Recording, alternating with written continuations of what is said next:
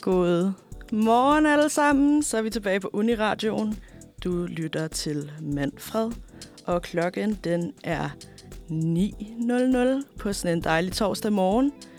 Din vært i dag, det er mig, Sofie, og øh, min sædvanlige medværter kunne ikke være her i dag.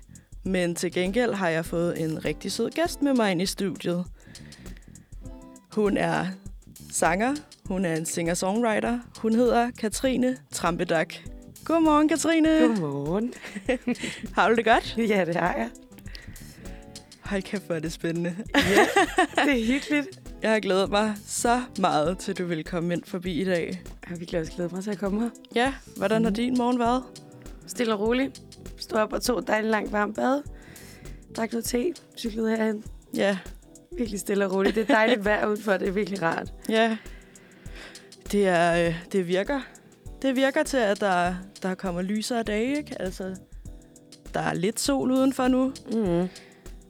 Jeg håber, det bliver en solrig dag. Ja, det håber jeg også. Det skulle vi virkelig bede om. Ja, Nu er det også blevet forår. Ja. Så kan man godt forvente, at solen ligesom stepper op.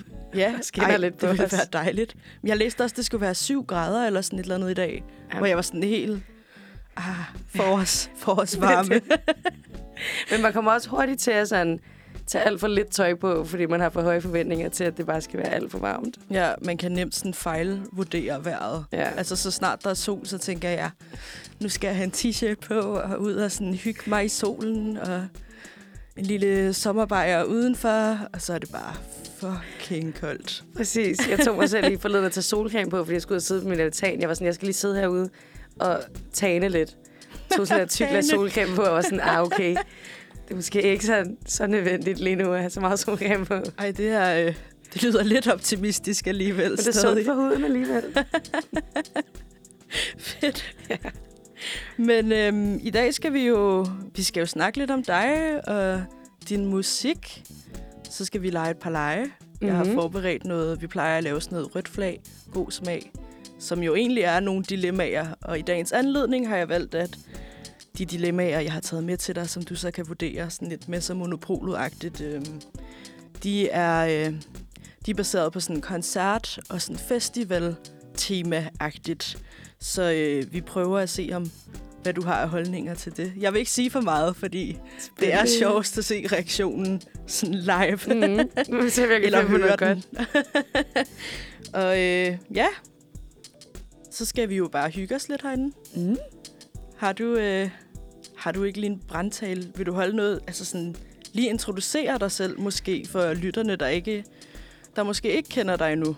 Jo, altså det er altid så svært sådan noget med at skulle introducere sig selv, synes jeg. Ja. Men øh, jamen, jeg hedder Katrine Trampedag, og øh, jeg er singer-songwriter, som er lidt sådan en titel, jeg prøver at vende mig til at proppe på mig selv, men det er jeg jo nok. Ja. Og spiller i et band, hvor vi spiller nogle koncerter. Vi skal spille på Rust på lørdag. Og så skriver jeg en masse sange om, hvad der lige rører mig. Om det er nogen, der er sådan lidt kritiske, om jeg har en, en politisk holdning til et eller andet, eller om det bare er min, min hverdagsmylder, som jeg sætter ord og guitar på. Det er sådan lidt, lidt forskelligt. Mm. Fedt. Ja. Ej, jeg kan godt forstå, at det er svært, det der med at sådan, altså kalde sig singer-songwriter. Altså, jeg vil heller ikke kalde mig selv radiovært. Nej, men det, det, det er sådan lidt... Jeg ved ikke, det er lidt sådan en titel, som... Også der er lidt nogle... Ikke fordomme om at være singer-songwriter, men der er lidt sådan en idé om, hvad det er for en type. Ja, Og som jeg lidt har vel væk fra, men jo mere jeg tænker over det, så er det jo... Ja, så er jeg også rigtig meget den type, så det giver bare god mening. Så det, jeg skal lige sådan lære at, at give mig selv den titel, Ja. og være stolt af at være singer-songwriter. ja det er mm. da fedt. Mm. Gid, jeg kunne skrive sange. Det har jeg fået bevist. Det, Jeg har prøvet det. ikke. Men alle kan jo skrive noget, så det er jo bare, om det er, Ja, om det er lytbart. ja, jeg tror bare, mit er mere sådan, jeg skal skrive sådan prose, altså sådan lang tekst. Mm. Det der med at skrive det i vers, det kan jeg ikke. Jamen, så behøver man kæmpe jo ikke. respekt for jer, der kan. Så kortfattet og så dybt. Det Ja. er imponerende, synes jeg. Jamen, øh, ja. Jeg har også øvet mig meget, vil jeg sige. Det har du selvfølgelig Ja. flere års øvelse. Mm. Men øhm, jeg tænker, at vi, øh, hvis I bliver hængende, så øh, får I lidt mere af Katrine her. en lille teaser. Katrine, hun skal spille noget live musik herinde i studiet. Mm. Så det bliver fucking fedt. Ja. Nu skal jeg nok stoppe med at bande. Men Øh. øh, i bandkassen. det bliver til øl senere. Øhm, inden vi går for godt i gang, så får I lige et, øh, et lille nummer her. Det er Mirrorsphere af Hannah Snyder. Hallo. Så er vi her igen. Og øh, jeg har som sagt fået besøg af Katrine Trampedag i dag. Hallo Isa. Hallo igen. nu, øhm, nu har vi lige sagt godmorgen, og du ved, vi skal lige lande i studiet, inden du skal til at finde guitar frem og spille nogle skønne toner for os. Jeg fik en Mm. teaser lige før, og jeg fik kæmpe myrkryb. Altså sådan hele vejen op. Det er en god start. Det er en god start. Ja. Men øhm, Katrine, nu har jeg jo været super træls og spørge dig, om du ikke vil tage en fun fact med Mm. om dig selv. Har du en? Øh, har du en? Ja, men altså, jeg ved ikke, hvor sjov den er. Men jeg prøvede virkelig at tænke over sådan, åh, en eller anden fun fact. Og så øh, besluttede jeg mig for, at en fun fact er, at jeg ikke hører musik, når jeg cykler eller tager offentlig transport og sådan noget. Og jeg føler, at de Ej. fleste mennesker, når de, når de cykler rundt, og når de du ved, ikke, går rundt i byen, så hører de musik, Ja. eller podcast, eller et eller andet, og det gør jeg ikke. Og det synes jeg var lidt en fun fact, fordi jeg synes, de fleste gør det. Ja, det tror jeg også. Eller det er i hvert fald min opfattelse, mm. at der er mange, der har sådan høretelefoner på, eller lige gemmer et par sådan Airpods inden under, Ja, præcis. inden under håret. Lige præcis. Jeg gør det også. Altså, så lytter jeg til øh, podcast, eller til uniradio, eller til, ja, musik. Oftest tror jeg bare. Ja, men det er kun, hvis jeg skal med lange ture sådan med regionaltog, hvis jeg skal hjem Mhm. til mine forældre eller sådan noget, at jeg, Ja. at jeg så hører musik. Ellers så har jeg ikke noget i ørerne. Så er jeg bare... Ej, hvor sjovt. Lytter jeg? Hvad, hvad lytter du så til? Jamen, altså... Det ved jeg ikke, til byen og til mit hoved. Det er meget sådan, så kan jeg lige sådan... Lade have være sådan lidt i mit tankemøller, Ja, uden Er- at sådan skulle forholde sig til noget musik eller sådan. Det, er det også en singer-songwriter-ting? Du kan godt sidder og være. bliver inspireret. det kan godt være, fordi det er også tit, når jeg så cykler, at der så kommer et eller andet til mig, så skal jeg lige have min telefon frem og en memo, som jeg lige skal synge ind. Og når jeg så hører den, når jeg kommer hjem, så er der bare bystøj, og så kan man lige høre, at jeg synger lidt. Fordi der lige kommer et eller andet, fordi jeg bliver inspireret af Ej, et eller andet sjovt. omkring mig. Så det er lidt en fun fact. Ja, Mm. ej, det er da et fed fun fact. Ja. Jeg synes ikke... Altså, jeg kender ikke så mange, der bare sætter sig i toget og sådan... Jeg sidder bare og lytter. Jeg skal lave et eller andet, ellers så keder jeg mig. Ja, men det har også været lidt en sådan... Med offentlig transport har jeg lidt prøvet at øve mig på det. Ja. Fordi jeg har også haft en periode, hvor selv hvis min telefon var gået død, så havde jeg høretelefoner på, bare for at folk ikke skulle snakke til mig. sådan at det lignede, jeg hørte noget. Den har jeg også været i for nogle år siden. Så der er lidt... Den er hård.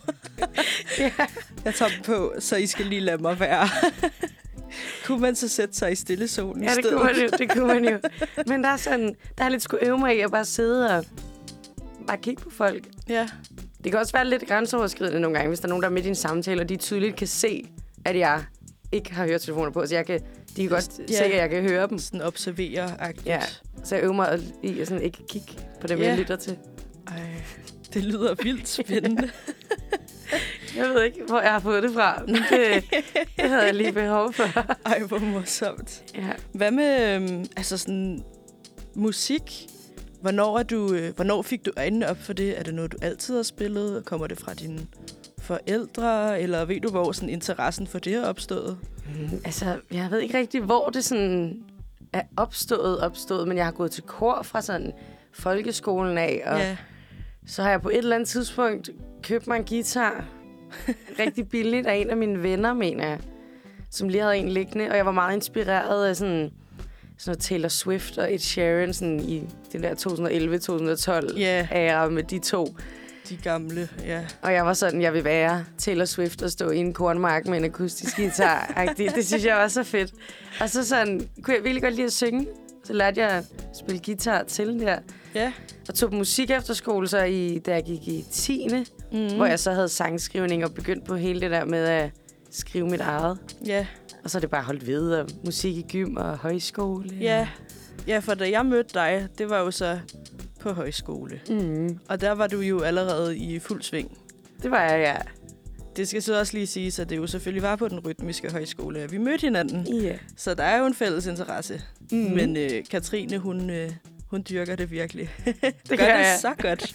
Jeg synes, det er så Jeg fedt. kører max på med den. Ja, det Mm. skal man også i den branche, føler jeg. Den det er hårdt, ikke? Det er helt vildt hårdt. Ja, Også når jeg står med det selv og prøver lidt at, prøver lidt at booke nogle gigs og ja. få kontakter rundt omkring. Det er samtidig med et fuldtidsarbejde, så det, så det er hårdt. ja. Nå ja, du arbejder fuldtid ved siden af. Ja, som Uha. pædagogmedhjælper. Ja. Ja. Der kan jeg heldigvis tage gitaren frem, og så sidde og øve mine sange for Ja. børnene. De er jo ligeglade med, hvad jeg spiller. Nej, det Kæft. bedste publikum. Præcis. Der er bare ikke noget, der kan spilles forkert. Nej, det er det. Og så kan jeg spille min egen sange for dem og lige øve mig til, hvis jeg skal et eller andet om aftenen. Ja, ej, hvor fedt. Helt. Nej, elsker de det? De er sådan lidt mæragtige. Nå, Der er nogen, der okay. synes, det er spændende, og så er der andre, der er sådan, nej, spil julene på bussen. Nå ja, Jeg sidder lige i gang med min største banger her, venner. du må ønske en sang bagefter. ja, præcis. Ej, hvor fedt.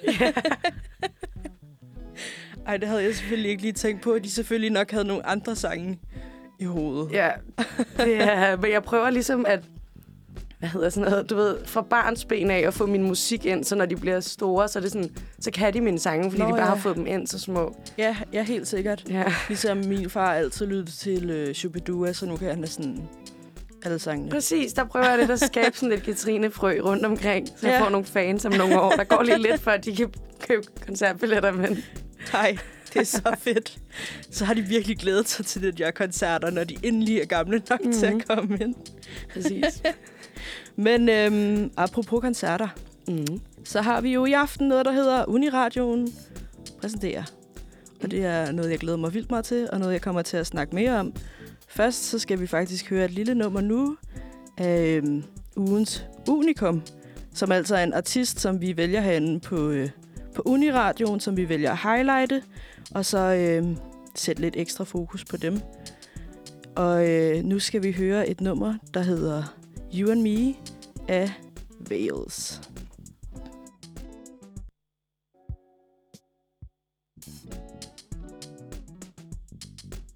Hallihalløj! Her fik I You and Me af Wales, som altså er vores ugens unikum her på Uniradioen. Og hvis I lige er tunet ind her på Manfred, så får I den lige her igen. Bliv endelig hængende. Altså, Katrine, hun skal til at spille et par numre for os lige om lidt. Vi får dem lige sådan spredt lidt ud her i programmet, så der er en lille teaser. Noget at holde jer, Det er det. holde jer alle sammen hængende. øhm, vi skulle høre et nummer lige om lidt, der hedder Vin på mit bord, sagde du. Mm. Vil du fortælle lidt om det? Ja, jeg, øh, vi gik jo, som vi sagde før, på højskole sammen der i foråret 2020, hvor øh, verden gik under, har jeg lyst til at sige. Og i den øh, periode, da vi blev sendt hjem fra højskolen, der fik jeg skrevet en masse, en masse sange og drukket meget vin. og, sådan, øh, og så skrev jeg en sang om sådan, ja, om øh, de sådan impulsive ting, man nogle gange gør, når man drikker vin. Mm. Og sådan samtaler og sådan noget, som vin sætter i gang Ja, hvis man kan sige det sådan. Yeah. Det er sådan stemningen omkring at drikke et vin sammen. ja, Mm. fedt. Ja. Jeg føler, det er et tema. Adele har også lige den, den der, hvad hedder den? Ja, I, drink wine. Den er så god. Men det er også en ting. Der er et eller andet altså, over at drikke vin. Og mit, sådan, når jeg har den her vin på mit bord, der er det meget rødvin, jeg tænker på. ja, Og det har jeg en fornemmelse af, det også er hos Adele. Men jeg ved det ikke. Fordi min rødvin har bare sådan en, det ved ikke, sådan en varme og sådan en stemning, ja. som lidt er sådan... Ja, Jamen, jeg kan godt følge men det er dig. også bare alkohol, eller hvad man siger. Så det er sådan... Der er bare et eller andet classy over det. Ja, altså der Ja. er bare et eller andet mere klasse over at sidde med et glas rødvin end en bajer, ikke? Ja, præcis. En grøn tuborg i dåse. Det er ikke lige så sådan sexet som et glas rødvin, ligesom er. Ej, og det er jeg bare type. Typen med øl i hånden. Det kan virkelig også noget. Det var en anden stemning. Ja, det er det virkelig. Mhm. Altså, jeg føler, den er mere en... Det ved jeg ikke. Det, det er meget nede på jorden for mig, synes jeg, en, en øl med venner. Hvor vin er mere sådan... Vi, hvad skal man sige? Vi føler os lidt finere, hvis vi Ja. drikker... Øh, hvis vi drikker vin sammen, så er det sådan, vi holder en pæn aften. Ja, det kan jeg godt følge af. Men jeg er ret fan af også at tage, du ved ikke, vinen, når det også er casual. Ja, Ej, Men det bliver bare lækkert. meget hurtigt lidt fancy. Man har lidt lyst til at tage en skjort på. Ja, det forstår jeg godt. Ja. Altså, det vil jeg nok også tænke, at jeg skulle. Men øhm, hvis du, øh, altså, vil du ikke sige lidt mere om det her? Altså, hvor har du fået inspiration fra, og hvordan vil du beskrive det her nummer, vi skal til at høre? Er der noget særligt, vi skal sådan lytte efter, eller... Mm, altså, guitarmæssigt, der er det bare de samme toner, der bare kører i ring gennem hele nummeret. Mm. Så det er meget sådan, mel- melodien den er baseret på. Og når vi spiller den i bandet, så er den også meget sådan ja, stille og rolig, balladeagtig med nogle flyde saxtoner og sådan noget. Ja, Jeg ved ikke, hvordan jeg skal, øh, hvordan jeg skal beskrive den. Altså, altså jeg tænker, den er, den er, hvis man drikker rødvin en gang imellem, så kan man godt relatere til sådan det meste. Mm. Og den er også sådan, den er, handler ikke kun om at drikke vin.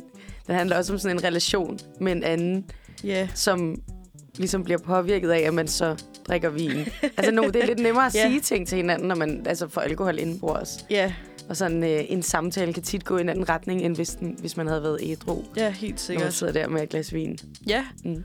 men øh, Katrine, er du, er du klar? Ja, vil jeg du er. finde din guitar frem? Ja, jeg sætter det lige op her. Ja, så øh, gør jeg lige øh, klar til, at du, øh, du kan gå på. Som sagt er det jo helt live, så øh, Katrine skal lige finde sin guitar her og lige øh, være klar ved mikrofonerne igen. Og så er, øh, er du klar? Lige ved at være der.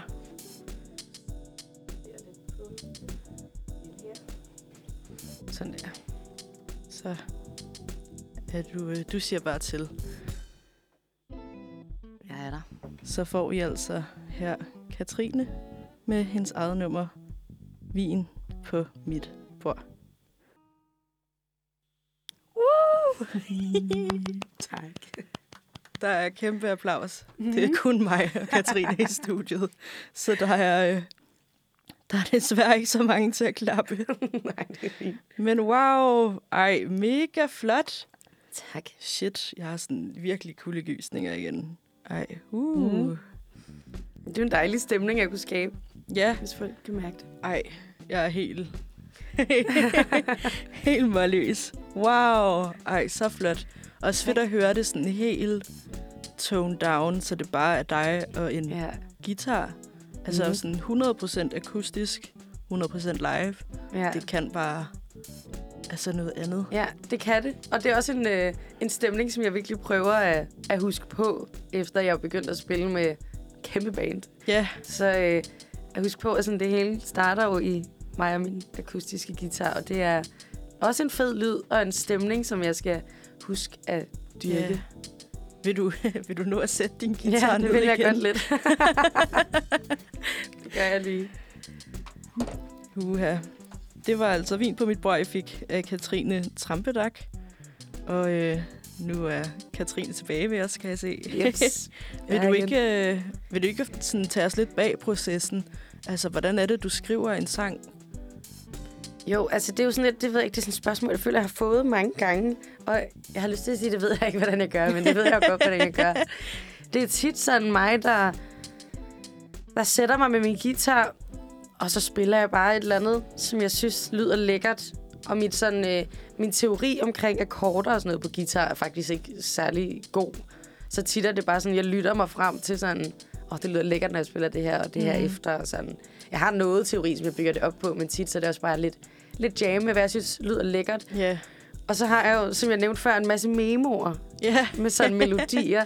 Og på samme måde har jeg også en masse sætninger og ting, jeg har skrevet ned. Jeg, nogle gange har jeg også haft skrevet ned, hvis der er nogen, der har sagt noget, som jeg synes har lyttet sjovt. Mm. Mhm. Der, hvis for eksempel så en af mine venner havde formuleret med, at han, han spoler i tiden, når han sover. Ja. Og sådan snakket lidt om hele det, hvor jeg var sådan, det, det er så fedt sagt. Ja. Og så skrev jeg det ned og brugte det i, i en sang. Ej, vildt. Og så, sådan, så drager jeg det op, når Ja. jeg så, så kan jeg finde et eller andet, som der beskriver en eller anden stemning, jeg er i. Det er Ja. også meget sådan, altså med hvad for et mood, jeg lige er i. Hvis jeg sidder med, jeg ked af det, så kommer jeg ikke til at skrive en glad sang. Nej. Så, så Nej, er det, det der, jeg jeg er. Og jeg prøver også, når jeg skriver, ikke at gøre det for, for andre, men for mig selv.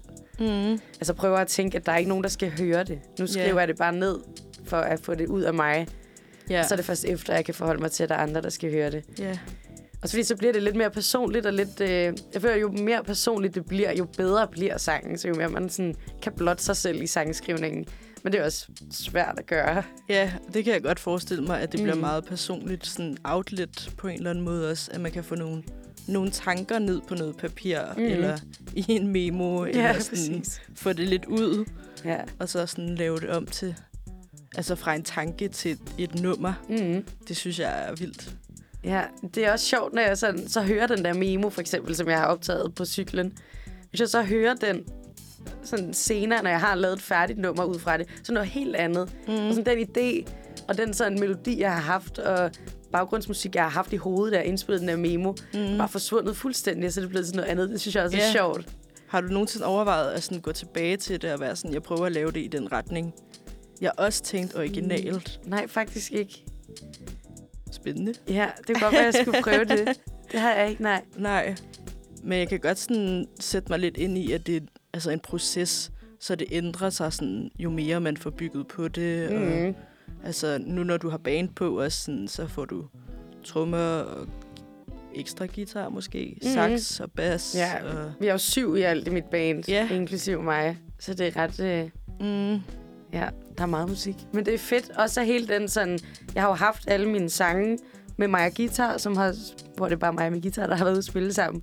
Og så det, at skulle have dem med i et øvelokale og lave et helt arrangement ja. med bandet. Der er mange af dem, der har fået en anden lyd, men det har stadig kernen af, af den lyd, jeg ligesom skabte. Ja. Også fordi bandet bare er virkelig gode til at forstå mine mærkelige formuleringer af, hvordan jeg godt vil have, det skal lyde.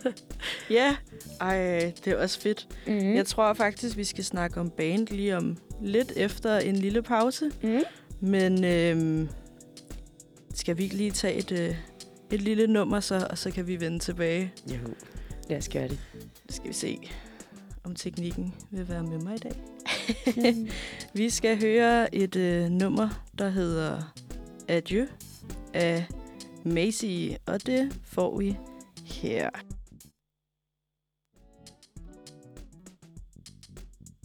Hallo. Så er vi her igen igen. Du lytter til Manfred. Klokken den er 9.33. Og øhm, det her var Adieu med Macy. Og øh, nu står du jo faktisk allerede klar med gitaren igen, Katrine. ja, men jeg kan godt stå med den lidt. ja vi, øh, vi skal lige snakke lidt om det band her, du har nævnt nu. Mm. Altså, hvor, hvor kom ideen fra med, at du lige pludselig ville, eller lige pludselig, at du ville have fuld sådan be- besætning? Ja, ja, jeg ved, hvad du mener. ja, et altså, altså, band. at gå fra Katrine Trampedag til Katrine Trampedag med band. Ja, jamen jeg har, øh, altså jeg har jo lang tid tænkt, at det kunne være vildt fedt at få et band, der gad spille med musik, og havde et meget kort nogle øver med nogen op på den rytmiske højskole, som ikke rigtig sådan blev til noget med min yeah. musik. Og så fik jeg muligheden for sidste sommer, har det været, ja, sommeren 21, at spille på en scene i Ringsted, sådan en sommerscene, Mm. som jeg har spillet på før. Jeg spillede der også i 2020. Ja, hvor jeg bare spillede med mig og min guitar. Og så sagde de så, at konceptet var blevet lidt større, hvis jeg havde lyst til at komme med et band. Og det gav Fedt. de mig lige sådan, det sagde de til mig en måned, inden vi skulle spille. ja. Og så var det jo lige sådan i sommertiden, så jeg var ude at drikke øl med en masse venner og sådan noget. Og Heldigvis Ja. er der mange af mine venner, som er virkelig dygtige musikere. Og så fik jeg bare spurgt dem, om de havde lyst til at være med, og så fik vi ret hurtigt sådan skabt det på benene. Ja, Men sådan, så fik jeg lige håndplukket sådan dem af mine venner, som jeg synes var dygtigst, har jeg lyst til at sige. Men, Ja. ja. Og også at skabe sådan, jeg vil også gerne have et band, hvor det var nogen, jeg kunne holde ud og være sammen med.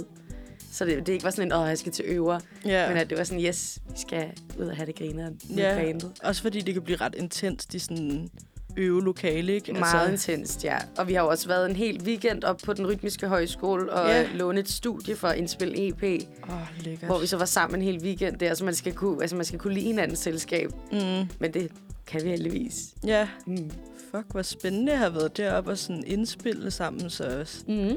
Hvordan, øh, altså, hvordan har det været? Altså, sådan, altså indspille med band også? Altså, er det dig, der vælger, hvad der foregår? Er det sådan fælles proces? Mm. Jeg eller har- hvordan vil du... Ja, altså med bandet, der er det faktisk ikke særlig meget mig, der, øh, der sådan står for det. Altså det er selvfølgelig mig, der sådan har det sidste ord og er chefen, eller hvad man siger. The woman. øh, Men jeg er ikke, altså... Jeg, jeg er jo ikke musiker på den måde, sådan i band-sammenhæng. Så jeg ved ikke, hvad trommerne helt præcis skal gøre, for at det lyder fedt. Hvor de forstår ret meget mit lydbillede, så tit når vi er i en øver og skal øve op til noget, også når vi skulle øve til en indspilning, hvor det virkelig skal være skarpt, Ja. der er det lidt de andre, der har taget sådan styringen for at få det til, fordi de forstår godt, hvad for en lyd jeg godt vil have. Ja. Og så har jeg kunnet træde lidt tilbage, og så har de sådan kommet med idéer, hister her og sådan. Så det er meget en, sådan en fælles proces, når vi er i bandet med, hvordan det skal lyde. Ja. Også fedt, at de kan sådan træde lidt til at hjælpe sig, hvis du ikke er så vant til det der band Mm. arrangement, og mere vant til at spille selv. Altså, at I så kan, altså sådan sammen kan lave et nyt produkt på en måde. Ja, det er det rigtig meget, ja. Ja. Hvor at jeg også bare er en del af bandet som forsanger, Mm. og som sådan rytmegitar, men det er ikke nødvendigvis altså mine sange. Så bliver det meget sådan fælles ejerskab over, øh, Ja, over sangene, når vi gør det på den måde. ja. Kan du mærke forskel, når du spiller sådan dig selv versus i band? Er der noget, du sådan synes er federe, eller er det bare to helt forskellige ting? Mm. Jeg føler, stemningen omkring det er noget andet, når jeg bare spiller med mig og min guitar. Og sådan folks opmærksomhed på mit tekstunivers er mere sådan intens, når jeg bare spiller med mig og min guitar. Ja, Hvor, men, men med bandet, det, er sådan, det kan også bare noget. Og den følelse, jeg har, når jeg er ude at spille, der kan jeg meget bedre lide at optræde med bandet. ja. I virkeligheden. Jeg kan også godt lide det andet. Men den der med sådan, hvis jeg nu har spillet et sæt på 45 minutter alene, mm. og så kommer jeg ned og er sådan der, yes, det gik godt, og har den der følelse, Ja, når man har spillet en god koncert, som jeg kommer ned, og så skal jeg have en øl, og jeg har ikke, så, jeg har ikke nogen at dele den sådan noget sådan post-koncert-følelse med. Ja. Hvor når vi spiller bandet sammen, der kan vi ligesom alle sammen være sådan, ja, det gik godt, og skål for det, og nu skal vi pakke sammen og gøre en ting ud af det. Og sådan. Ja, Det kan jeg bedre lide, den sådan fællesskabsfølelse, der er med bandet, når man er ude at spille. ja. Det Som- forstår jeg godt. Ja, Har du en noget. koncert, som I har spillet sammen, som har været sådan et højdepunkt for dig? Jamen, vi spillede ude på Mikkeller, ude ved Refshaløen i sommers, Mm. hvor det, hele settingen var bare, altså, fantastisk. Det var lige ud til vandet, og vi spillede i solnedgangen. Ej, Og det var, altså, det havde været den varmeste sommerdag. ja, Og der var så mange af vores venner, der var kommet. Og det var bare, altså, det var så flot. ja. Og vi, vi spillede også godt, men sådan hele sådan... Alle vores venner var der, der blev drukket øl, og det var en sommerdag, og solnedgang, og kulørte lamper. Så det var bare... Det var så flot. Ja, Og så god en aften. ej, fedt. Det Ja. lyder sådan helt idyllisk. Det altså var mega idyllisk. Ved vandet og solnedgangen, mm. og så øh, god musik og en bajer. Ja, Selvfølgelig. Det, det. Altså, tit som musiker bliver man betalt i fri bar, så det udnytter vi. Ja, Det skal vi, så skal vi fandme at betale det her. ja. Så skal vi drikke hjem. Ja, for en ting er selvfølgelig at få sit navn frem, men en anden ting er jo så at få betaling, tænker jeg. Ja, det er ikke sådan... Øh, man tjener ikke det store, vil jeg sige. Nej. Som sådan, øh, når man prøver lidt at komme frem. Også fordi lige nu vil vi bare gerne have et publikum og have et navn. Ja, Så det er heller ikke så vigtigt for mig endnu, at... Altså selvfølgelig vil jeg gerne tjene penge på det, og det er vigtigt, at man støtter upcoming kunstnere og støtter hele musikbranchen. ja, Og køber billetter til at komme og høre, høre koncerter, for at ligesom kan løbe rundt. Men lige nu, når, der ved jeg også, at sådan, jeg, kan ikke, jeg kan ikke gå ud og forvente, at jeg får betalt 10.000 for at spille en time, selvom jeg i virkeligheden godt burde kunne forvente i forhold til sådan Ja. en timeløn omkring det. mm, Men lige nu vil jeg bare gerne have et navn ja, sådan for mig selv og få et publikum. ja. Og øh, med det sagt, er du så klar på at give os endnu et nummer? Mm. Mm. Vil du ikke øh, selv introducere det? Jo, det vil jeg. Den næste nummer, som øh, jeg skal synge, hedder Gammel Kongevej. Jeg har ikke spillet den for nogen før. Spændende. Den er øh, skrevet ud af min øh, corona-isolations ting, jeg havde kørende der, hvor jeg fik skrevet nogle sange. Ja, Som hedder Gammel Kongevej, som er... Øh, ja, jeg fik mit hjerte knust, og så skrev jeg en lidt sur sang over det. jeg glæder mig til at høre den. Mm. Du går bare i gang, når du er klar. Woo! altså, jeg kan slet ikke klappe nok, føler jeg. Wow! Altså, kæmpe kuldegysninger igen. Jeg synes, det er så vildt. Gammel Kongevej. Mm. Fuck, et flot nummer. Tak. Jeg skal stoppe med at bande nu. Min mor lytter med. Det, er jo, det må man altså godt gang med. Ja. wow! Hvor, øh, hvor kom det nummer fra? Det lød som om, det var et, et, et helt andet sted end, øh, Et helt end- andet sted, end ja. mit bord. Jamen, øh, det var, ja, mig og min kæreste gik fra hinanden, og sådan, der var nogle ting omkring hele det sådan breakup, som jeg så har været ked af det over, og skrevet en masse ked, ked altså triste sange omkring, du ved, de helt, sådan, de helt dyre, mit, jeg har fået mit hjerte knust sange. Ja. Og så var jeg lidt kommet til sådan et sted, hvor sådan, jeg er ikke ked af det omkring det mere, men nu er jeg bare sur. Eller sådan, det var lidt mere sådan en, ja, sådan en vrede, jeg havde lyst til at få ud, hvor det ikke behøver at være så, så fint. Ja. Mm. Ej, virkelig flot. Ja, så Man lidt kan også- noget andet. Ja, man kan godt høre, det kommer altså sådan, altså fra et andet sted Ja. i dig. Altså, det er en helt anden, sådan, helt anden stemning. Mm. Jeg har helt glemt at sætte underlægning på, fordi jeg bare blev så, så optaget af det her. Wow. Vil du ikke også sætte din guitar ned igen? Jo, det lige kan øh, få et glas vand. Ja. Wow. Så lækkert, at vi får lov at få de her live-versioner, og altså Ja. sådan helt, altså sådan, forstå mig ret, ind til benet-agtigt. Det er virkelig sådan Mhm. mm-hmm. det essentielle, sådan essensen af, af nummeret, man får. ja. Jeg synes også, det er fedt at få lov til at komme ind og, og snakke lidt Ja, om dem. ja. Det er virkelig fedt, at du ville komme Ja. ind. Men øhm, nu har du sagt, at det her nummer var inspireret af et, sådan, et breakup. Mm. Hvordan går man så til det? Altså, er det noget, der bliver sådan ubehageligt at snakke om, eller er det rart at skrive en sang og få det ud, og få det lidt af brystet, eller... Mm, altså lige med den her, der havde jeg skrevet, første vers havde jeg skrevet for sådan mange måneder siden, uden at sætte noget melodi på. Jeg havde bare skrevet sådan den, den tekst, som første vers så var, og havde egentlig tænkt det som værende sådan, det skal jeg bruge, når jeg lige kan overskrive og skrive om det her breakup, men det, jeg skal være i det rigtige mood. Og så hæver jeg det bare frem med nogle sådan akkorder, jeg havde fundet på. Og så var jeg sådan, det er slet ikke den stemning, jeg havde forestillet mig, vi skulle ud i med det her. Og så tog jeg ligesom bare sådan, ja, Ja, tog den videre, så lidt, hvad der skete. Og så gør det så meget at få skrevet ned. ja. Det kan jeg godt. Ja. Altså Ja. sådan, bliver det sådan lidt terapeutisk-agtigt, at man Helt får vildt. det sådan ud og... Ja, helt Ned. vildt. Men Ja. også meget øh, altså grænseoverskridende, så at skulle vise til andre. Ja, Specielt hvis det er mennesker, der sådan der kender til ham, jeg var sammen med, og sådan hele den relation, ja. og de så hører den sang, så sådan, det er også lidt grænseoverskridende, at jeg lukker dem ind i, sådan en, en, i, i den del. ja, man blotter sig sådan mm-hmm. på Mhm. en, en anden måde, end hvis du bare fortæller det til en eller anden. tænker Ja, jeg, sådan. Det er lidt en anden slags sådan heart to heart, end at sætte sig ned og sådan tage den over et glas vin. Ja, ja, præcis. Altså, det bliver en helt anden stemning, og man kommer jo mere ind i sådan... Det ved jeg ikke, i din sådan tankespind på en eller anden måde, fordi der kommer musik på os. Altså Mhm. sådan akkorder gør os bare... Ja, det gør det meget. virkelig. Og den måde, det bliver spillet på, og sådan Ja. noget, med hvilken sådan stemning, stemning det skal være. Og der var jeg sådan ret bevidst om, da jeg så skrev den her, at fordi jeg kunne mærke, da jeg begyndte at skrive videre på den, og fik skrevet omkvædet eller sådan noget, at jeg... Fordi så fik jeg skrevet sådan, der er så mange grimme ord, jeg godt vil sige til dit ansigt. Så var jeg sådan, okay, mm. den lader lige stå her. Ja. Det kan være, jeg ændrer den, fordi det er også lidt, en, lidt en hård. spøjs sætning at have med i et omkvæd-agtigt. Ja, Men så kunne jeg bare mærke, at det, det skulle være der. ja. Eller det, det måtte godt være lidt sådan, fuck dig-agtigt. Ja, uden at være direkte fuck dig. Præcis. Ja, Den pakket lidt ind, men stadig med samme, samme følelse bag. ja. Ej, det kan jeg da godt. Det kan jeg da godt forstå. Ja.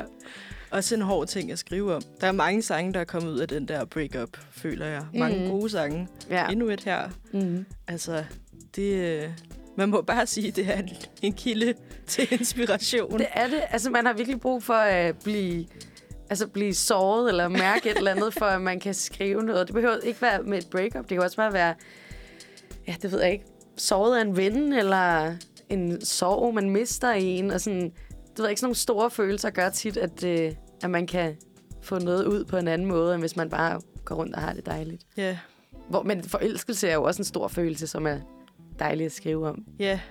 Men i, i den helt anden ende af den der sådan, skala, kan Ja, man præcis. sige. Ikke? Altså, at du kan være forelsket, du kan være head over heels in love-agtigt, mm. eller du kan være fuldstændig heartbroken og knust. Ja. Det er, en, det er faktisk en ret vild skala at tænke på. Og det er tit, når man er i de to sådan ender af skalaen, sådan at man er lykkelig og ulykkelig, kan man Ja. vel godt sige det sådan rent sådan. Altså, at, at det er nemmest at skrive, det synes jeg i hvert fald, at det er Ja. nemmest at skrive sange for mig, når jeg er i de to steder. Og når jeg er sådan i midten, så er det lidt sådan... Nej, Ja, agtigt. Men så er der nogle andre ting, som der kommer til at, at fylde. For eksempel den, jeg skal spille senere. gang. Ja. Som handler om noget helt andet. Jeg har taget et meget forskelligt udpluk af sange med. ja. Mm. Fedt. Ej, men jeg kan, godt, jeg kan godt forestille mig, at det er lettere at skrive om noget, når man har altså nogle sådan lidt overvældende følelser måske, som mm. bare må ud på et eller andet Ja. papir, eller altså sådan, man skal have det der outlet på en eller anden måde.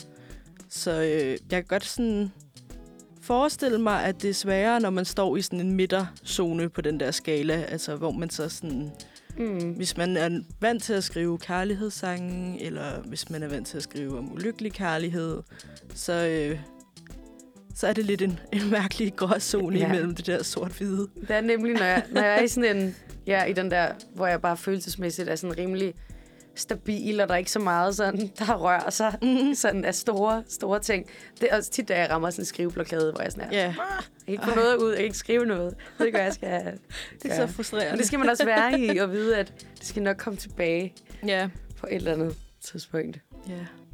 Men øh, inden vi fortsætter, så tænker jeg, at det er på tide, vi hører et, øh, et lille stykke. Styk? Et lille stykke. Et lille stykke musik. ja. Jeg har virkelig brug for min morgenkaffe.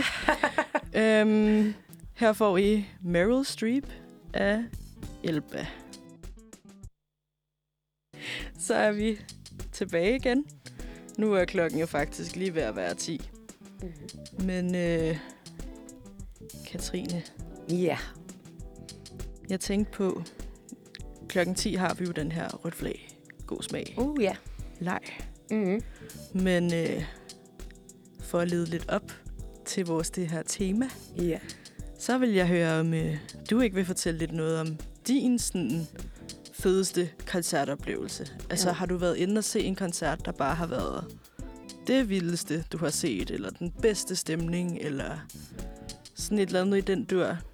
Ja, jeg synes, det er svært at vælge en koncert ud, som sådan virkelig har, har sat sig. Jeg har været til mange koncerter, Mm.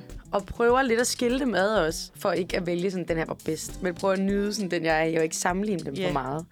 Men jeg var til, jeg var til Patina-koncert her i, hvad har det været, november, december eller sådan noget, tror Ja. jeg. At de spillede inde i Storvega, og de var super fede, men Pil varmede op. Jeg ved ikke, om du kender hende. Jo, jeg har hørt om hende, tror jeg. Der var jeg virkelig blown away. Jeg synes, hun var så fed. Ja, Og sådan hendes tekstunivers, sådan, så det minder lidt om mit, eller jeg er i hvert fald meget inspireret af den måde, hun også formulerer sig på. mm. Og sådan hele, hele hende, der, det var virkelig fedt. Og kombinationen af Pil og Patina, der spillede yeah. derinde på Vega, det var bare kæmpe god stemning. Det var så fedt. fedt. Ja. Ej, det er så lækkert. Jeg har heller ikke været til koncert i virkelig lang tid, så var jeg inde og se Jada der også i efteråret, tror jeg. ja. Det var også det vildeste. Jeg hørte hende også, da hun spillede øh, i Tivoli i sommers. Ja, Det var også, altså, så fedt. hun har bare en sindssyg live-energi. Helt vildt, Og ja. det spreder sig bare til altså sådan hele publikummet. Jeg sådan... Altså, man kunne virkelig mærke det sådan hele vejen ned. ja. Og jeg stod sådan nogenlunde midt i crowdet, føler jeg. Måske lidt fremme. Øh, og det var bare sådan... Energien var bare sindssyg. Ja. Det der med at kunne mærke bassen i brystet. Og hun sang flot.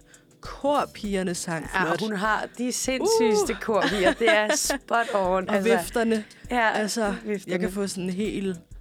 Altså, energien igen, bare at snakke om det. Ja. Ja. Det var virkelig en Også fed. for publikum til Jada-koncerter er altid sådan, så hæmningsløst bare synger med. Ja, Og sådan, det er, det er så fedt. og folk møder også op i nogle vilde outfits. Ja, der er sådan en ting om, at sådan der, når det er Jada, så skal du altså skal Ja. du komme og se godt ud. Ja, Ja, det kan jeg godt op. lide. ja, jeg synes, det er ret fedt. Ja. Der var mange crop tops og meget glimmer og rigtig mange sådan flotte farver, hvor jeg var Ja. sådan virkelig... Wow! Altså, det var virkelig... Det er lidt sådan en uh, Euphoria-stilart, Ja, ja, føler jeg lidt. Eller sådan, uh, ja, med sådan glimmer og... ja, altså serien Euphoria. Ja, præcis. Ja. En helt der sådan stil i det. Jeg Ja. ved ikke, om du har set det, det serie. Det er Jeg mig, der er lidt obsessed. men- lidt. jeg blev lidt skræmt væk. Jeg synes, den var meget, den var meget hård. Den er også intens. det er den. Den er mega intens. Men øhm, tilbage til det her koncert og festival. Skal du til noget i år? Er der noget, du ser sådan lidt frem til, du skal? skal jeg du skal på, Ros? Roskilde, og jeg glæder mig. Jeg har bare haft en billet, der bare har ligget glødet i to år. Ja. Købte du det tilbage der i 2020? Ja, det gjorde jeg nemlig. Ja. Og så har den bare ligget, så jeg føler lidt, at jeg gratis skal på Roskilde i år, fordi jeg jo ikke har brugt penge på den. Nå i nej, de sidste par år. Ja, præcis. Det er sådan, at fedt, at jeg skal gratis på Roskilde Festival. Men det skal jeg, og jeg glæder mig helt vildt meget. Ja. Ja, Er der noget, du glæder dig særligt til at se? det er der. Phoebe Bridgers, Ja, kender du hende? det siger mig ikke lige noget. Hun er, jeg er så inspireret af hende. Hun er singer-songwriter Mhm. mm. fra... Jeg har lyst til at sige, at hun er fra USA, men jeg kan godt mærke, at jeg bliver i tvivl, når jeg siger det. Ja. I hvert fald engelsksproget. Som spiller elektrisk guitar og har sådan et tekstunivers, som er sådan... Hun er bare singer-songwriter og så god til at fortælle historier. Og ja.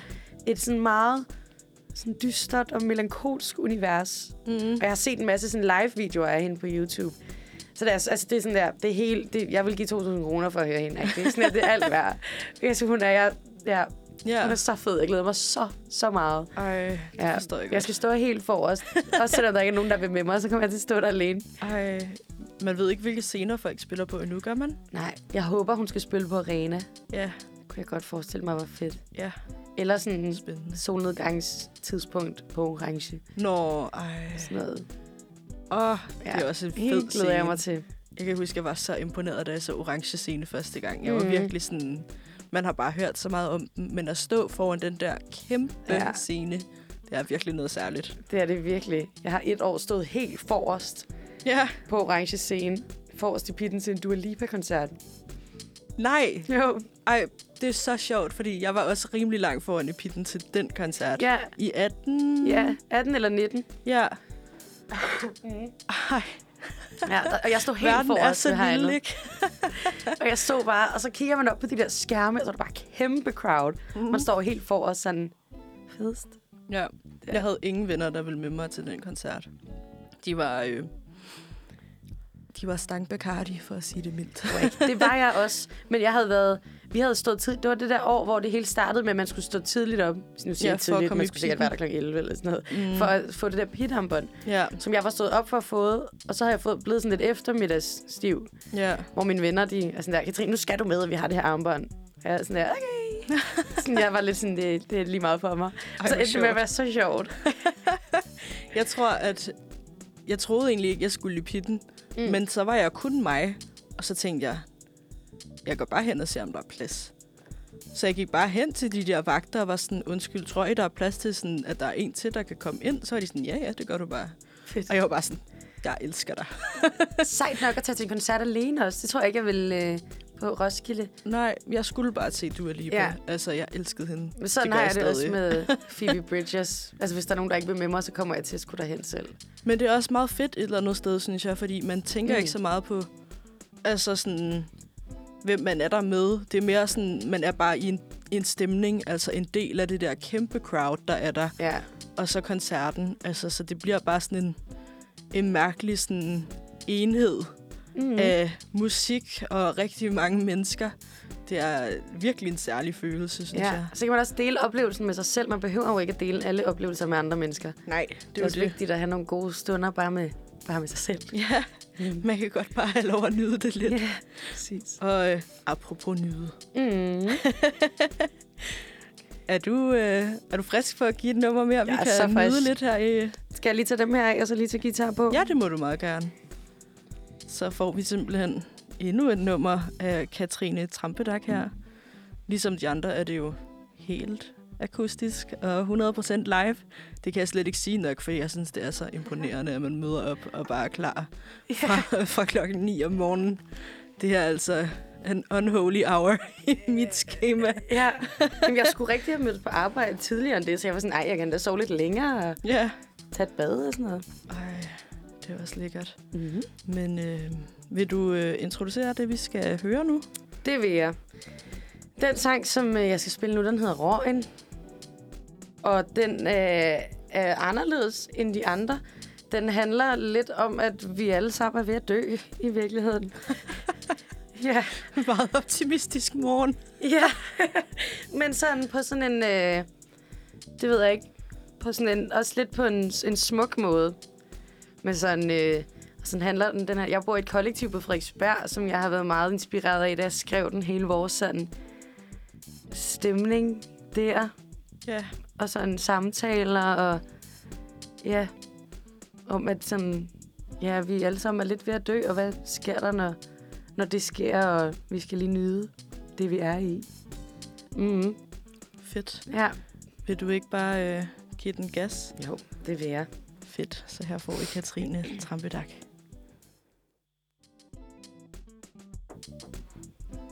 Hej igen. Halløj. Wow, Katrine. Lamslået endnu en gang. Wow. Ja, det er lidt en anden stil. Ja, Mm. det må man sige. Den var virkelig en... Altså, igen det her, man kan virkelig mærke, at du har altså sådan meget forskellige sådan, aspekter af dine sange. Mm. Altså, så man hører om meget forskellige sider af dig, og wow, altså det er virkelig imponerende. Tak. Jeg står bare helt lamslået. Fuck, hvor fedt. ja, jamen tak, jeg ved ikke, jeg skal sige. Det er altid lidt med, at man får ros. Også Ja. efter koncerter, og folk kommer og siger, ej, hvor var det godt, og sådan noget. Jeg ved ikke, hvad jeg skal sige andet end tak. sådan, Ej, tak, fordi I gad lytte til det. ja, ej, det kan jeg godt, øh, det kan jeg godt følge dig i. Ja. Det der med at modtage komplimenter. Det er heller ikke noget, jeg er god til. Nej, men det skal man øve sig i, fordi det er vigtigt at give komplimenter Ja, til hinanden og modtage. ja, men du var virkelig god. Tak. og nu, øh, nu klokken er faktisk 20 minutter over 10. Ja. Det var derfor, jeg også lige fik en lille breaker igen her nu. Lidt øh, rushed, fordi jeg lige, lige skulle komme over. Wow! Er det. Men øh, I lytter altså til Manfred her på Uniradioen. Som sagt er klokken nu 8 over 10. Og din vært i dag er mig, Sofie, og med mig i studiet er Katrine Trampedak, som lige har givet her endnu et lækkert, lækkert nummer til os. Mm. Ren live-lyd. Woo! Det er så fedt. ja. Jeg har virkelig optur over, at vi kan spille live musik herinde i sådan vores lille hyggestudie. Lille varme hyggestudie nu. ja, jeg synes, det er en vildt god stemning. Sådan, ja, jeg spiller live herinde. ja, Det er fedt. hyggeligt. Dejligt, at du ville. Ja. Altså, fucking fedt. Mm. Det er også noget andet, end vi plejer at lave. Så plejer vi bare at stå og hyggesnakke. Ja. Ja. Så øh, Det er vi også gode til, vil jeg sige. det er ikke noget, vi er dårlige til i hvert fald. Nej. Men øh, sådan lidt apropos, hvad vi plejer, så har vi jo egentlig et fast segment her på torsdagsholdet, Ja, som vi kalder rødt flag, god smag. spændende. Og øh, i sådan korte træk er det jo bare, at jeg læser et lille dilemma, jeg har lavet op for dig. Og så skal du vurdere, om du synes, det er et rødt flag, sådan, ah, ah, ah, eller om det er god smag. Woo! Spændende. Lydeffekterne, ja. der mangler. Og øhm, som sagt er det jo med det her koncert- eller sådan festival-tema, fordi du Mm. selv er singer-songwriter. Den skal vi lige sige så mange gange som muligt, Ja, nu så du får den ind. Det er præcis. Men øh, er du klar? Jeg er så klar. Fedt. Det første dilemma, det kommer her. Spændende. En person, du dater, har inviteret dig med til en koncertdate. Det lyder umiddelbart som om, at personen har besluttet sig for, at det er dem, der giver turen. I hygger rigtig meget, I har en rigtig god date sammen. Det er vildt fedt, men når I skal til at tage hver til sit, så spørger de, om det er okay, de sender dig en anmodning på MobilePay. Mm. Eller altså en anden form for sådan, Ja, jeg vil gerne bede om min, altså at du betaler din andel ja, af delen. ja. Er det for dig et øh, rødt flag, eller er det god smag? Det må også godt være noget derimellem. Mm. Mm.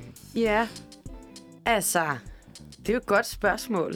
Ja, Jeg tror umiddelbart, at jeg selv, hvis jeg stod i den situation, og så blev spurgt om sådan en anmodning, så ville jeg bare, altså, være sådan, okay, cool. Også fordi det viser lidt sådan en, der er jo sådan en stereotyp om, at uh, så skal fyren betale på første date, og ud og hele den ting, som vi jo prøver at skille fra hinanden. Mm. Så på den måde synes jeg, det er ret fint, men jeg synes også, man burde i talsætte det inden. ja, Sådan, åh, oh, lad os tage til den her koncert. Billetterne koster det her. Det vil jeg måske godt have, at du giver. ja, Også fordi, hvis man bliver inviteret med til noget, så... Uh, den er svær. Jamen, jeg har Ja. virkelig prøvet. Jeg tænkte, at hvis man lægger den op til, at man bliver inviteret, Ja, det er jo så nemlig det. normalt er sådan tanken jo, at Ja, man får givet den der tur, eller oplevelse, eller date. ja. På den anden side, som du siger, er det jo meget typisk nu, føler jeg, at man splitter den, ikke? Mm. Altså Meget. sådan... Jeg ville da aldrig tage ud med nogen og sådan forvente, at de lagde ud for mig. Men hvis de ligesom havde lagt lidt op til det, så kunne man da godt håbe. Ja, men også sådan... Øh... Uh, jeg synes, den er lidt svær, faktisk. Men Ja. når man bliver inviteret med, så... Altså, det, man må også gå ud fra, at det er noget, som personen selv gerne vil. Altså en koncert. Mm. Og hvis det er en, en specifik artist, hvis nu, at jeg bliver inviteret ud på en, som ham, jeg skal på date med, han virkelig gerne vil ind og høre, og så vil han bare gerne have mig med, invitere mig med, Ja, så er det også for hans egen skyld. Eller sådan, nej, det ved jeg ikke. Det... ja, den synes jeg faktisk er lidt svær. Jeg vil selv være sådan, okay, det er cool. ja. Og sådan, man vil jo godt bare have en koncertoplevelse, og så er det skulle færre, hvis man ikke er så økonomisk. Mm. Altså, Ja, man lige har råd til at give to billetter. ja, præcis, fordi koncerter er dyre. Mm. Og sådan, så der synes jeg egentlig, det er fair, at man splitter den, men man burde sige det inden.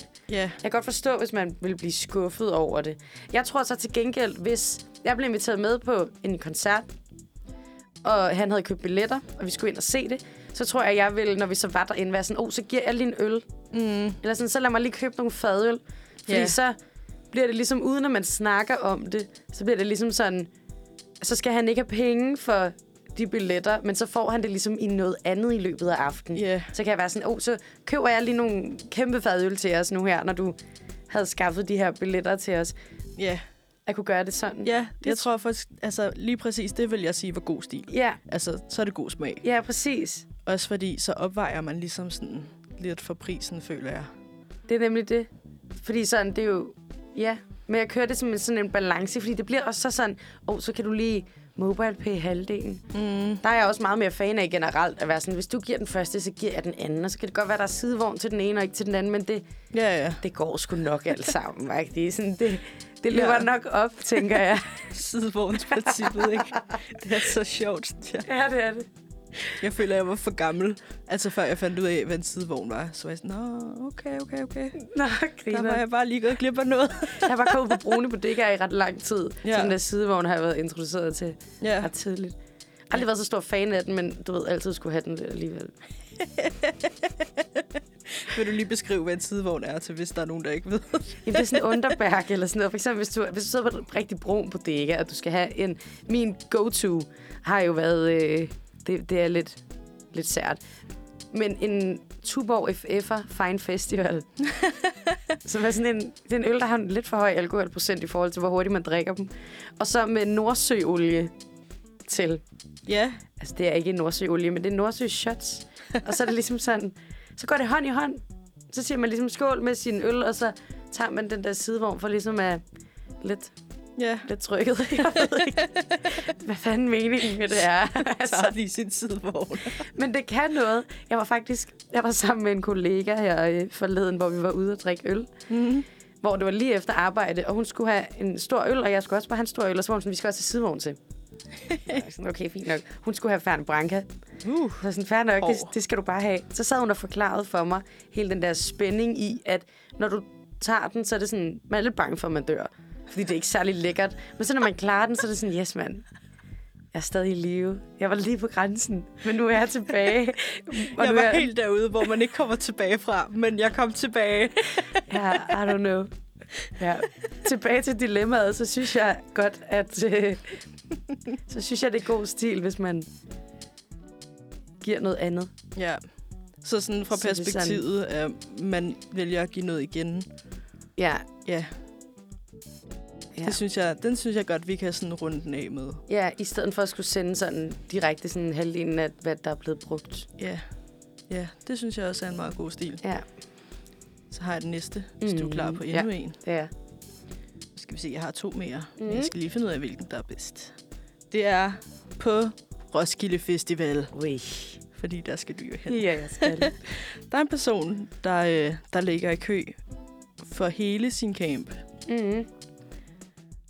Altså, og de støder langsomt til, men det er primært den her ene person, der ligger der. Synes du, det er rødt flag eller god smag at være den der person, der ligger? Altså, er det lidt at give en forlomme? Er det lidt dårlig stil, at man ligger en, og så lige pludselig kommer der 20 mennesker? Er det... Hvordan, hvordan Hmm. ser du den? Hele det her kø-princip, det synes jeg er lidt, lidt sindssygt, Ja. at man ligger i kø for at løbe ind. Generelt, det, jeg har aldrig ligget i kø. Nej, Og jeg har været på Roskilde nogle gange nu. Fem gange, tror jeg. ja, Og jeg har aldrig ligget i kø. nej, Jeg har til gengæld været typen, der er kommet den dag, de andre er løbet ind. ja. Altså, så jeg har været i en camp, hvor der er nogen, der har ligget i kø. Og så er jeg kommet, når de ligesom har fundet et sted. Ja. Så har jeg fået en lokation, og så er jeg dukket op. Ja, okay. Så er jeg klar. Så, Så efter alle er løbet, så dalrer Ja, du ind. så er jeg dalret ind. Lige, Det er Ja. jeg jo så også kun den ene gang, jeg var der. Så ja. ja, så har jeg ellers ligget i reserverede steder. Ja. Ja. Men, altså, det at den person overhovedet gider ligge i kø alene, er, mm, hvis personen gider ligge i kø, så er det jo egentlig meget fint. Men når der er så mange mennesker, ja. jeg ved ikke, den er svær. Det var lidt et gøjlt dilemma, jeg fandt på i går Ja. aftes. Den er, Den er måske ikke helt lige så sjov som den anden. jeg Men- ved ikke. Altså, når jeg selv har været den der, der bare er kommet ind, når alle har ligget i kø, efter de ligesom har ligget tre dage i regnvejr, så er jeg kommet. Og helst efter mit telt også var slået op, faktisk. så sådan. Og rigtig musiker. Gør lige min vogn klar. Ja. Præcis. Ja, eller efter jeg har fået min bajer og min sidevogn. Nej, men så synes jeg lidt, at jeg, øh, jeg, jeg, er lidt, jeg er lidt farvet i den. ja, Fordi jeg selv er typen, der godt kunne finde på at dukke op og gerne vil have, at folk ligger i kø for mig. ja. Men til gengæld for- vil jeg også kunne forstå, hvis folk ikke gider det. Mm. Og hvis det skulle være sådan en, nu gør vi det alle sammen, eller også, så er der ikke nogen, der gør det, så skulle vi alle sammen ligesom gøre det. Ja. Men det er god smag at ligge der. Altså som den ene person, der så siger, "N- jeg gør det. For- kæmpe. Ja, Det synes jeg. Og jeg synes også, det er fint. De får, også fordi, man har jo sikkert noget andet. Jeg har sikkert haft et eller andet, jeg skulle. Mm. Studentergilde eller sådan noget, der har gjort, at jeg først kunne komme. ja. Jeg er sikker på, at jeg har haft en eller anden undskyldning, at jeg ikke kan. Bare ægte diva, der kommer sådan lige Ja. fabulously late. Præcis, og helt nyvasket hår, og de har ligget der i to dage og stinker.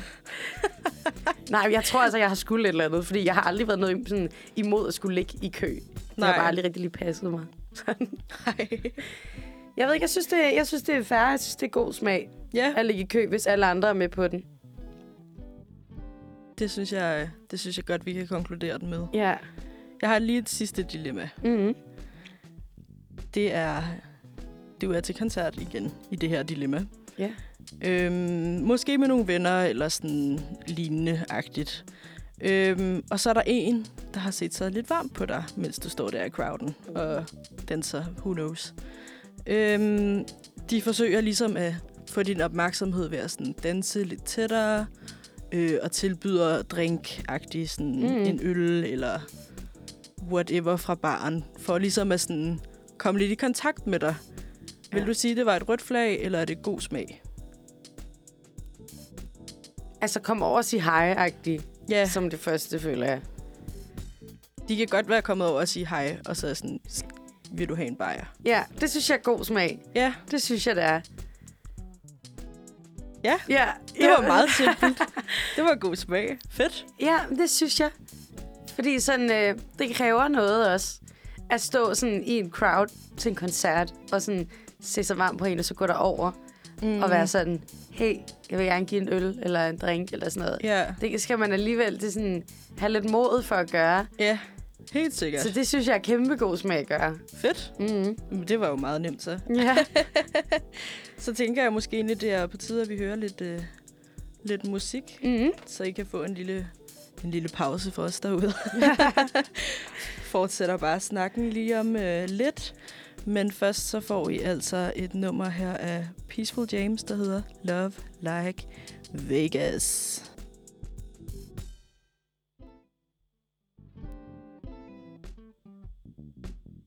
Halli halløj. Hallo. Velkommen tilbage til Manfred. Vi har lige lejet rødt flag, god smag, Katrine Trampedak, som jo er med herinde som gæst. Og, øh, og jeg. Og vi er simpelthen blevet enige om, at hvis I skal score Katrine til en koncert, så er det altså at komme hen, sige pænt hej og tilbyde en, øh, en bajer Ja, eller en drink. præcis. Så er du good. Kæmpe god smag at gøre. Men øh, nu har du jo teaset lidt, at du skal spille på, på lørdag. Ja, jeg skal. Ja, vil du Mm. ikke fortælle lidt mere om det? Du skal spille på Rust. Ja.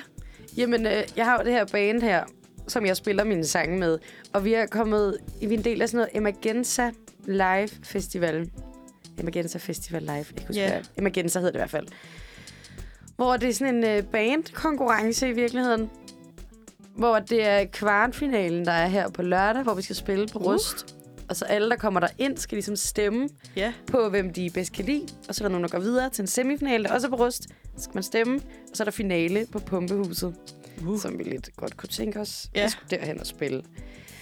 Så det er en konkurrence faktisk, at vi er med i, hvor vi skal spille sammen med syv andre bands på lørdag. syv bands på den aften bare. Ja, Okay. præcis. Og så har vi et sæt på en halv time. Ja. Så vi skal spille fire sange der. Ja. Mm. Skulle du spille noget, du har spillet her i dag? Ja, Røgen, som jeg spillede lige før, Ja.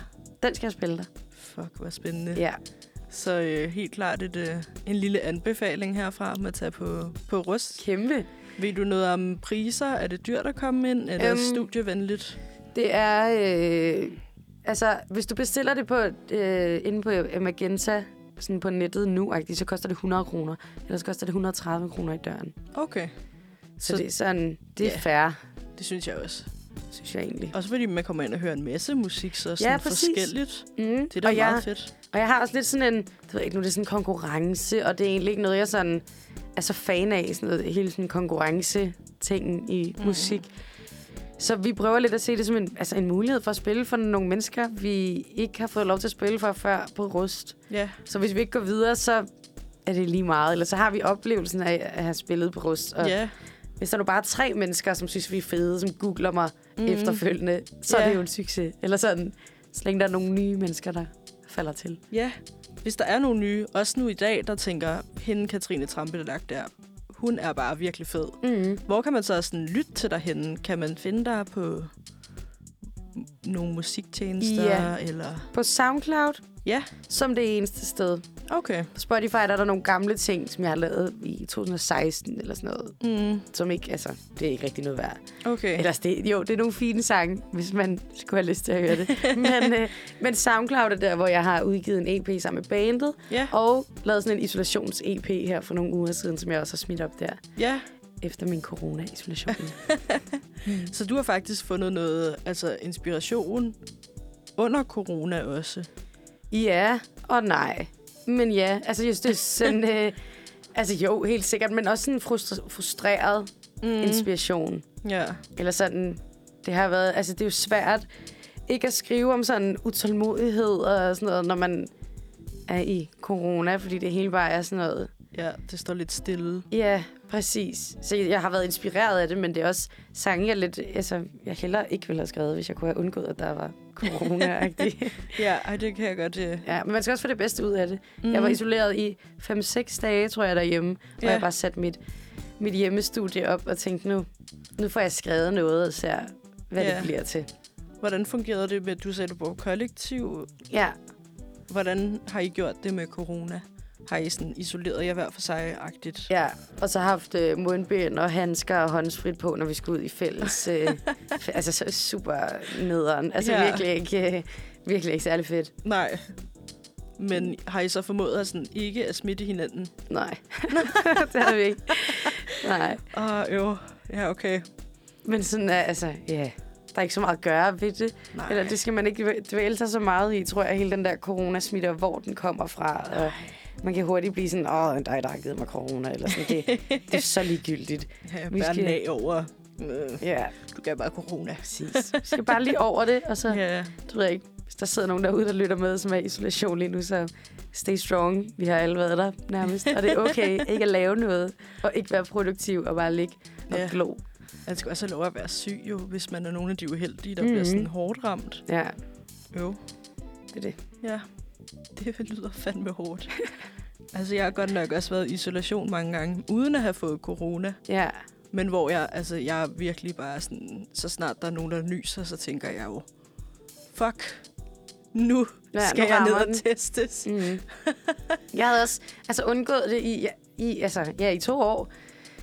Og så testede jeg positiv her for nogle uger siden, den morgen, jeg skulle have været til Spanien. Så det var ikke fedt at være Katrine den dag. Nej. Det er fandme nederen. Ej, det kan jeg godt forstå. Ja. Ej, den lyder virkelig Men så kunne jeg udnytte det med at skrive nogle sange om, hvor trist jeg havde det derhjemme. Ja. Ja. Men øh, nu tænker jeg jo egentlig også, at det vil være tid til, at vi hører det dine numre igen. Ja, Så hvis du vil gribe gitaren, det gør jeg. Så, øh, så gør vi klar her. Og som sagt, som Katrine lige har sagt igen, altså man kan godt komme ind på Røst på lørdag og høre dem spille. Jeg tror, I går på ved en 9-tiden, kunne det Yes. passe? 21.30 spiller 21.30. Så øh, hvis du ikke har planer endnu, så kunne du jo tage ind og høre Katrine Trampedak med band Mm. på, øh, på Røst. Men øh. Først kan du altså lige få hende i en øh, live-version her. Vil du øh, præsentere igen? Ja. Jamen, øh, nu skal jeg spille et nummer, der hedder Tættere, end jeg vil have. Som jeg skrev, da jeg gik på højskole sammen med Sofie. på det semester der. Øhm, som handler om, at jeg havde en rigtig god ven, som jeg blev lidt intim med. Og så var det lidt svært at finde ud af, hvad der skulle ske i hele det. I den relation. Fedt. Mm. Så det, øh, det nummer får I altså her. Værsgo, Jeps. Katrine. Tak. Halløj, halløj. Så blev klokken 10.34 her på torsdag morgen. Og det var Katrine Trampedak med Tættere, end jeg vil have, live og akustisk her i Uniradioen. Tusind tak for det. Hvor er du fucking fantastisk. Ja, jamen selv tak, fordi jeg kommer ind og spille. Altså, wow, et nummer. Tak. Det er virkelig flot. Jeg kan godt huske, du har spillet det, tror jeg. Ja, Det er virkelig, virkelig en banger. Det er sådan et, ja. og man kan lige høre den med altid nummer, som jeg kalder dem. Ja. Sådan man altid kan lytte til, sådan, uanset hvilket humør man er i. Wow, bare mega flot. ja. Tak. Ej, og nu er det jo faktisk ved at være op over. Ja. Øh, Du skal videre. Du skal jo på arbejde. Jeg skal på arbejde. Jeg skal ned og passe børn nu. Skal, ja. Sådan er det jo, det hårde liv som musiker. Ja, sådan der. Ja. Wow. Ej, virkelig mega smukt nummer. Er det også et, du kommer til at spille på lørdag? På lørdag. Nej, det er det faktisk ikke. Okay. Mm-mm. Det er røgen. Og så, jamen, den, men jeg spiller den med bandet, den her. Ja. Og det er en af vores, altså, hvor den slutter af med guitar solo og hele muligheden. Ja. Men øh, vi har lidt i tankerne, at hvis vi går videre, ikke vi regner med det, men det kunne være lidt fedt, Åh, oh, vi krydser fingre. altså, øh, så spiller vi den der. Ja. Ja. Fedt. Ej, det lyder så Mm. spændende. Jeg Men krydser ellers- virkelig alt, hvad jeg kan for jer. Ja, vi har en indspilling af den her med bandet, som ligger på SoundCloud. Ja. Skud ud Skud til den. til ja, Katrine selv. præcis. Har du et navn eller noget, man skal finde der under på SoundCloud? Er det bare Katrine Trampedag? Katrine Trammedag. Lige Simpelthen. ud. Simpelthen. Ja, ikke så meget pis. Du er heller ikke typen, jeg tænker, kommer med så meget pis. Det er mere Ja, klar i spyttet. ja. Det er fandme dejligt. I nu i de her tider, der kan man godt, øh, der kan man godt bruge lidt ærlighed og lidt, øh, lidt ærlige sange også. Ja, det er rigtigt. Nogen, der lige stikker lidt. ja, nogen, der lige rammer det rigtige sted, ikke? Mm-hmm. Men øh, virkelig flot. Ja, jeg tænker ikke, jeg vil holde dig sådan vildt lang tid igen, men øh, jeg vil bare sige kæmpe, kæmpe tak, fordi du kom forbi. Nu har jeg glemt den her underlægning igen. Jeg bliver bare så optaget, optaget af det her musik. Det er bare så flat. Men øhm, ja, tusind tak, fordi du ville komme forbi i dag og bruge din, øh, din morgen her sammen med mig. Ja, Spille noget af din virkelig lækre musik. Det har Jamen. bare været vildt fedt. ja jamen selv tak. Jeg er så glad for, at vi kommer ind. Det har været så hyggeligt, synes jeg. Ja. Tiden er fløjet afsted. Ja, det går virkelig hurtigt, de timer der. Man Ja. tænker det ikke. Men øh, Men det gør det. ja, og nu er det faktisk sådan rigtig lyst udenfor. Jeg kan se sol på, øh, på muren over for Det kan jeg vores. også. Glæder mig til at komme ud og skulle cykle. Ej, det bliver da helt dejligt også. Mm. Men øh, ja, som sagt, Katrine Trampedak. I kan lytte til hende på SoundCloud. I kan lytte til hende på Rust på lørdag. Mm-hmm. Er der andre steder, du skal spille snart, eller noget, du lige vil reklamere for? Jeg skal øh, fredag den 11., så næste fredag, Ja. om en uge, der skal jeg spille support for en svensk singer-songwriter, Ja. der hedder Rasmus Hane. Jeg tror også, han har været inde forbi Uniradioen, faktisk. Ja, Morsomt. det Ja, tror jeg også. fedt. Ham skal jeg spille support for. Så hvis man ikke har noget at lave den fredag, så kan man tage til Ringsted Ja, og købe billetter til det. det kunne man da helt klart. Mm. Kæmpe Der anbefaling. er det bare mig og guitar. Meget den lyd, som der er blevet hørt nu her. Ja, lækkert. Mm. Det, øh, det vil jeg helt sikkert lige øh, anbefale. Ellers så kan man følge med på vores Instagram, eller min Instagram. Der skriver jeg altid, når vi spiller. Ja, Ja, vi har jo tagget dig i vores opslag, så hvis Præcis. man følger Uniradioen på Instagram, så kan man altså også finde Katrine Trampe på Instagram. ja. nemlig. Men øhm, så tænker jeg, at øh, jeg vil sige tusind tak igen, fordi Selv du vil tak. komme ind. Tak fordi du vil tage din guitar med og spille nogle af dine fantastisk smukke numre for os her i radioen. Det har været en rigtig dejlig morgen. Det har det. Jeg Ja. er så glad for, at jeg måtte komme ind. Og så vil jeg ellers sende dig øh, godt afsted på vejen med et øh, nummer af Astrid Korits, der hedder Good Time. Tusind tak, Katrine Trampedak.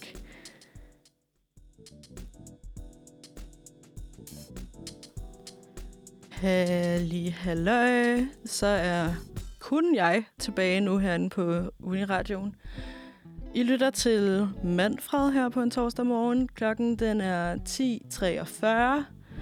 Og øh, i dag har jeg haft Katrine Trampedak med inden. Hvis I ikke lige har haft fornøjelsen af det, så kan I altså finde hende på SoundCloud eller lytte til hende på lørdag, hvor hun skal spille på Rust sammen med sit band. Og øhm, ja, og hvis I ikke lige har været øh, så heldige at høre interview, så kan I jo altså også finde det her på podcasten senere. Så øhm, ja, det har været spændende, og det har været mega fedt at have Katrine med inden. Men øh, nu er det altså kun mig, der er tilbage herinde. Og øh, vi er jo faktisk også ved at ramme klokken 11. Så nu tænker jeg, at øh, vi lige vil slutte af med en lille ugens optur og ugens anbefalinger, som jo også er et fast segment, vi har her i radioen. Og øh, for det første, så vil jeg da helt sikkert anbefale at tage til Uniradioen præsenterer i aften. Det foregår på huset øh, herinde i øh, centrum København. Og det er altså både White og Emma Dubb, undskyld hvis jeg siger det forkert, som kommer og spiller live ude på huset i aften. Det er, uh, det er ved en 21-tiden, mener jeg bestemt. Og det bliver mega fedt. Man kan få billige studiebilletter eller uniradiobilletter, men hvis du kan, har et øh, hvis du har et studiekort, så kan du komme ind for 50 kroner, mener jeg. Så det er helt sikkert billetten værd og tiden værd. Så øh, kom ind og sig hej. Kom ind og lyt til noget fed musik. Og øh, ellers så har vi jo, som sagt, Katrine Trampedag, der spiller på Rust på lørdag den 5. marts. Også en kæmpe anbefaling herfra. Hun er skide dygtig. Hendes band er mindst lige så dygtige. Og de spiller simpelthen der kl. 21.30 på Rust på lørdag, som en del af den her Emergenza øh, konkurrence. Så tag dig ind, stem på dem, så de kan komme videre til øh, semi, semifinalerne. Og til sidst, så har jeg jo en, en personlig anbefaling. Noget, som jeg selv glæder mig rigtig meget til. På lørdag er der jo også Melodi Grand Prix. Det danske. Og øh, så ja, hvis man trænger til en, en stille aften, måske haft en, øh, en aften ude fredag, så er lørdag jo øh, altid en god dag lige at tage en slapper, hvis man ikke skal ud igen. Så øh, helt sikkert tænd for fjerneren, se noget dansk Melodi Grand Prix. Så vidt jeg har hørt, er der nogle rigtig dygtige numre med i år. Nogle gode numre. Så øh, lad, os, lad os håbe på det, og lad os håbe, at øh, ja, altså lad den bedste mand eller dame vinde. Det bliver fedt. Og øh, jeg glæder mig bare rigtig meget til at se det, og jeg tænker da, at der er nogen derude, der glæder sig lige så meget, som jeg gør. Og så tænker jeg egentlig, at det er ved at være tid til at høre et lille stykke musik igen. Så øh, nu får I Bjørn med nummeret Formindsket.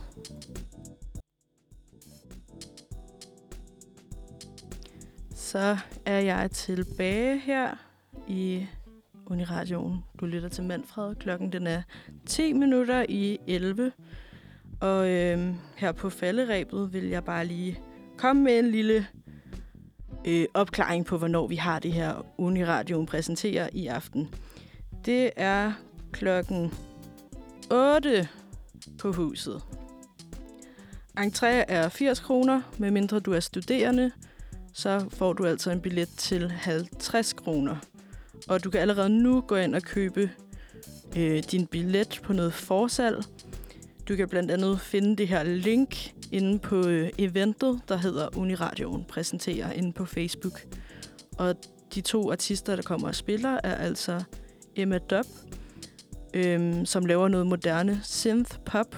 Øhm, de er en duo, som prøver at nedbryde barriererne mellem genre og normer. Og derudover så kommer White, som er sanger og sangskriver, altså ligesom Katrine, vi har haft inden. Øh, sindssygt smuk vokal, øh, som også kommer og spiller. Øh, hun er øh, den perfekte sådan, afbalancerede kombination af attitude og sårbarhed. Og hun har altså også været ugens unikum herinde på radioen tidligere. Jeg mener, det var i sidste uge. Øhm, virkelig en dygtig sangerinde også. Og vi, øh, vi glæder os bare virkelig meget til at se dem begge to. Altså også inde på radioen. Og øh, forhåbentlig kommer der også nogen af jer derude fra, lytter med. Øh, det bliver vildt fedt. Det bliver fedt at komme ud og høre noget live musik og se nogle af de her kunstnere, som vi jo vurderer er up and coming. Så øh, I, ja, I vil ikke gå glip af det her. Det bliver mega fedt. Ja.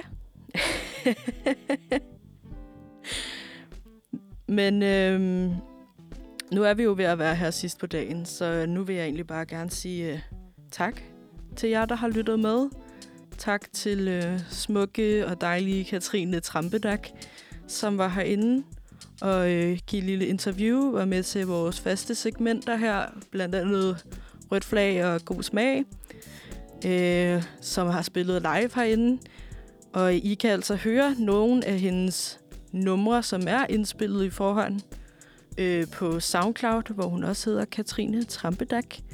Der kan man høre numrene med fuld besætning på, eller altså med hendes band.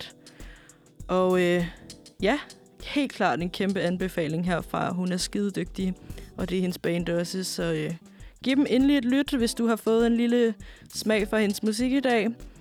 Og ellers så, øh, så kommer lytte til øh, Emma Dub og White i aften.